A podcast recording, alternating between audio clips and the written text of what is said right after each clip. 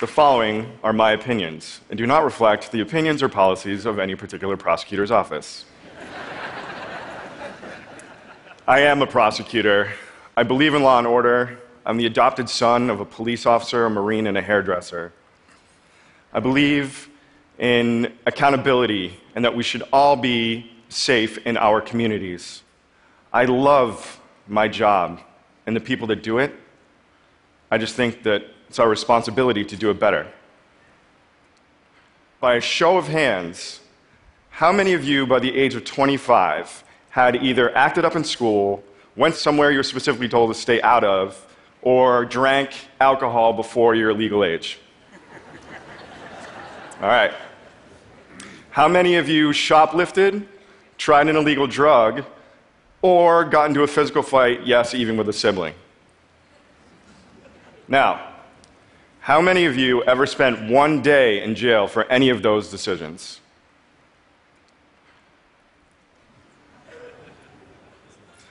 How many of you sitting here today think that you are a danger to society or should be defined by those actions of youthful indiscretion? point, point taken. When we talk about criminal justice reform, we often focus on, on a few things, and, and that's what I want to talk to you about today.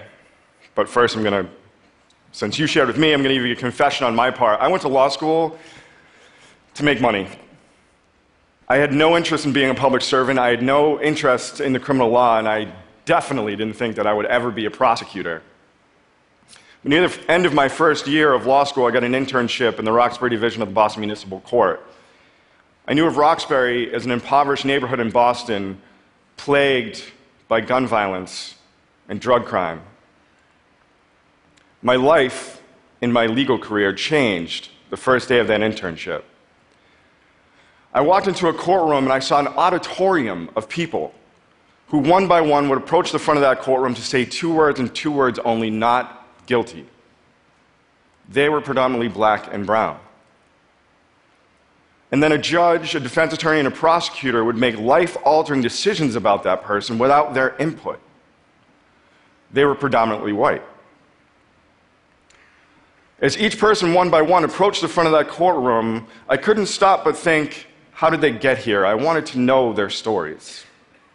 And as the prosecutor read the facts of each case, I was thinking to myself, we could have predicted that. That seems so preventable. Not because I was an expert in criminal law, but because it was common sense. Over the course of the internship, I began to recognize people in the auditorium not because they were criminal masterminds, but because they were coming to us for help and we were sending them out without any. My second year of law school, I worked as a paralegal for a defense attorney, and in that experience, I met many young men accused of murder.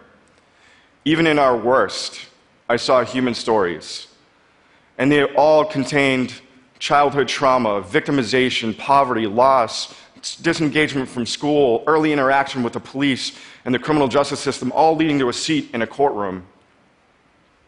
Those convicted of murder were condemned to die in prison, and it was during those meetings with those men that I couldn't fathom why we would spend so much money to keep this one person in jail for the next 80 years when we could have reinvested it up front and perhaps prevented the whole thing from happening in the first place.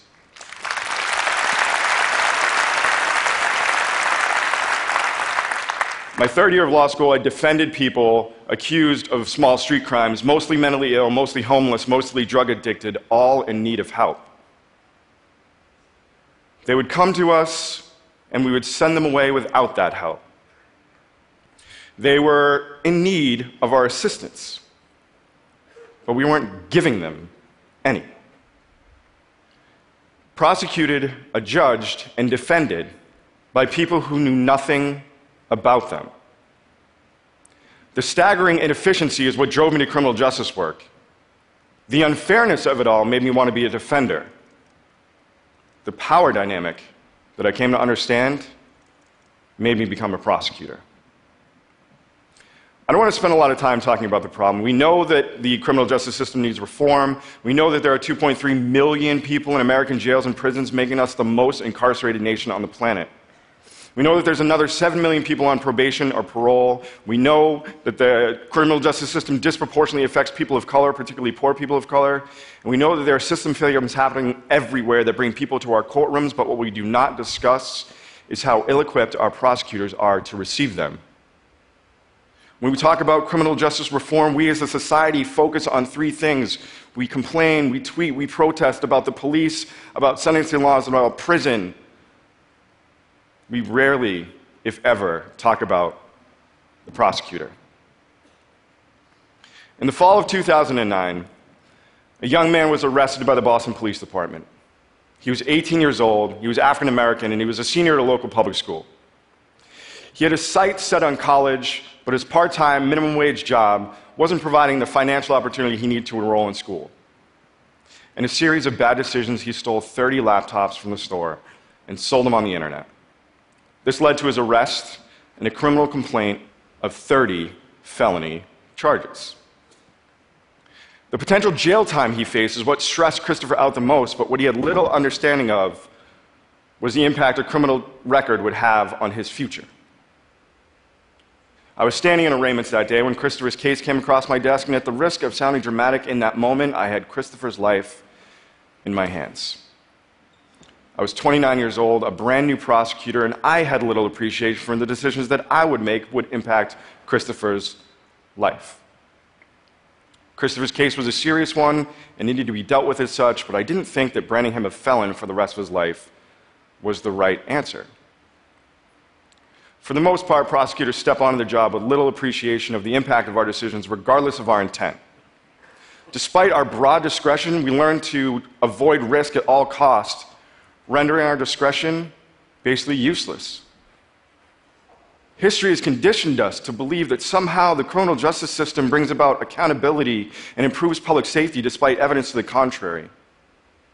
We're judged internally and externally by our convictions and our trial wins, so prosecutors aren't really incentivized to be creative in our case positions, dispositions, or to take risks on people we might not otherwise.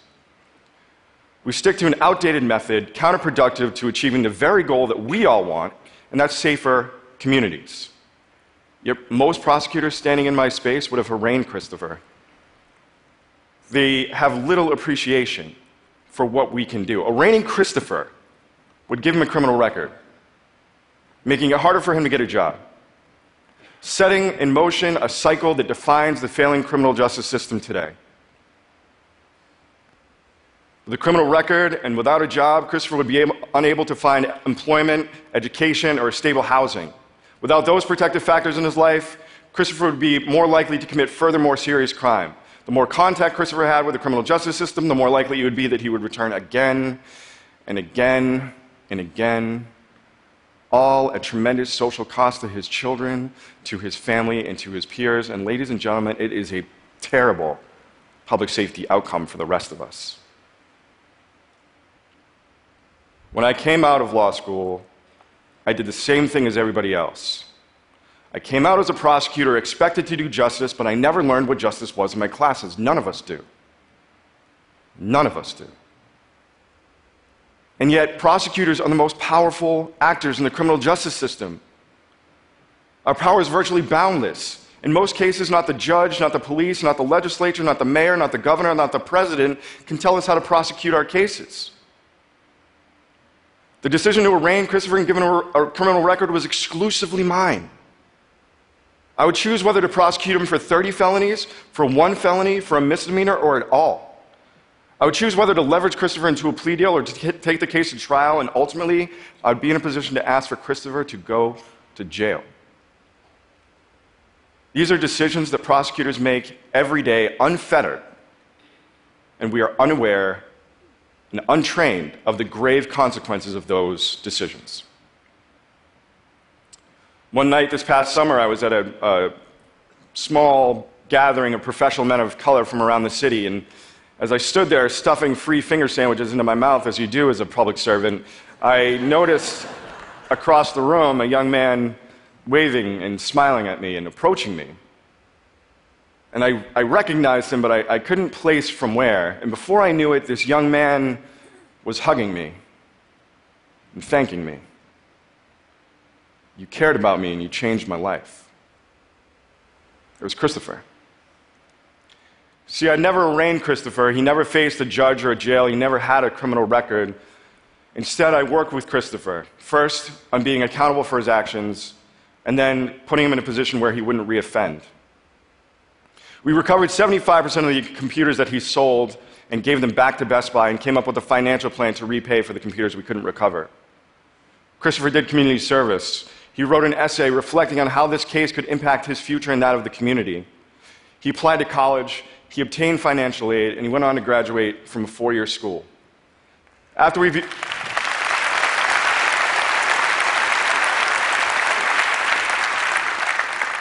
After we finished hugging, I looked at his name tag to learn that Christopher was a manager of a large bank in Boston. Christopher had accomplished, oh, making a lot more money than me. Christopher had accomplished all of this in the six years since I had first seen him in Roxbury Court.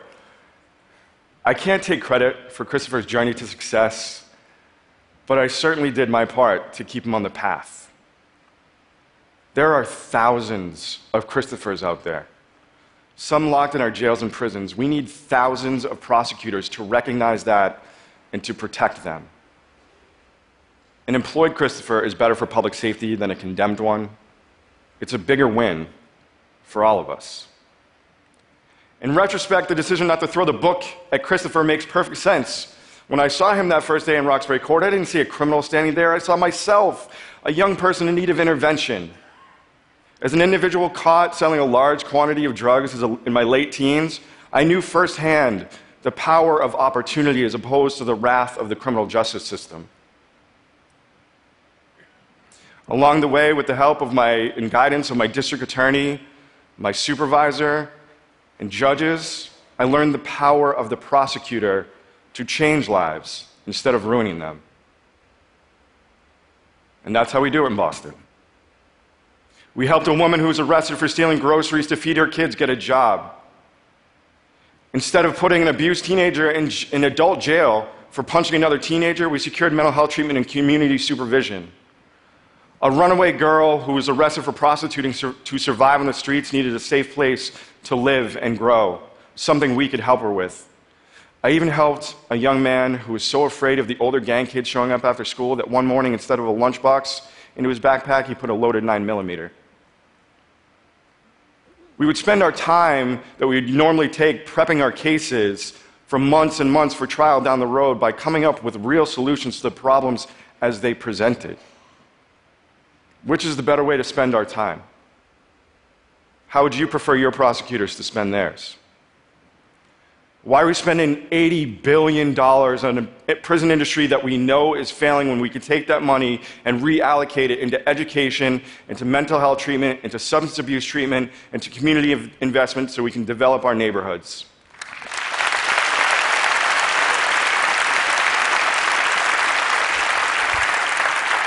So, why should this matter to you? Well, one, we're spending a lot of money, our money. It costs $109,000 in some states to lock up a teenager for a year with a 60% chance that that person will return to the very same system. That is a terrible return on investment. Number two, it's the right thing to do.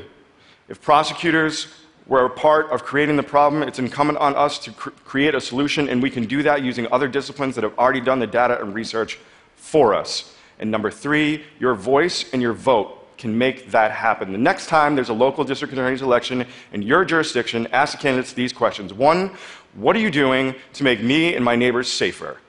Two, what data are you collecting and what are you training your prosecutors to make sure that it's working? And number three, if it's not working for everybody, what are you doing to fix it? If they can't answer the questions, they shouldn't be doing the job.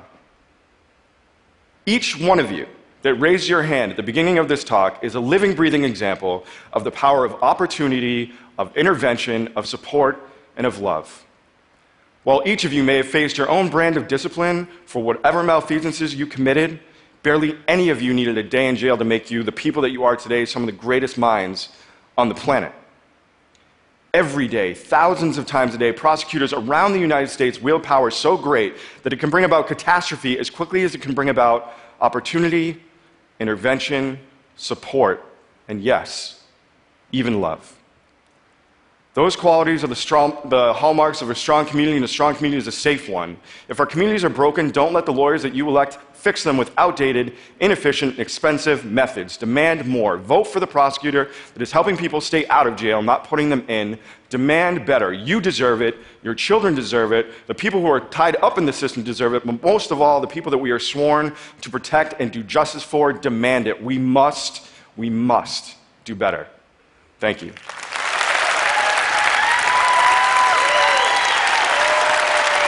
Thank you. Thank you very much.